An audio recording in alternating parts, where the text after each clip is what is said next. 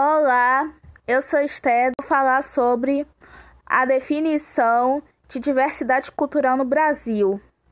A diversidade no Brasil é representada pelas inúmeras tradições, manifestações religiosas e artísticas, culinária, crenças e costumes dos diferentes grupos de indivíduos nas diferentes regiões brasileiras devido à extensão territorial e ao processo de povoamento com povos de diferentes origens, o Brasil é um país com imensa diversidade.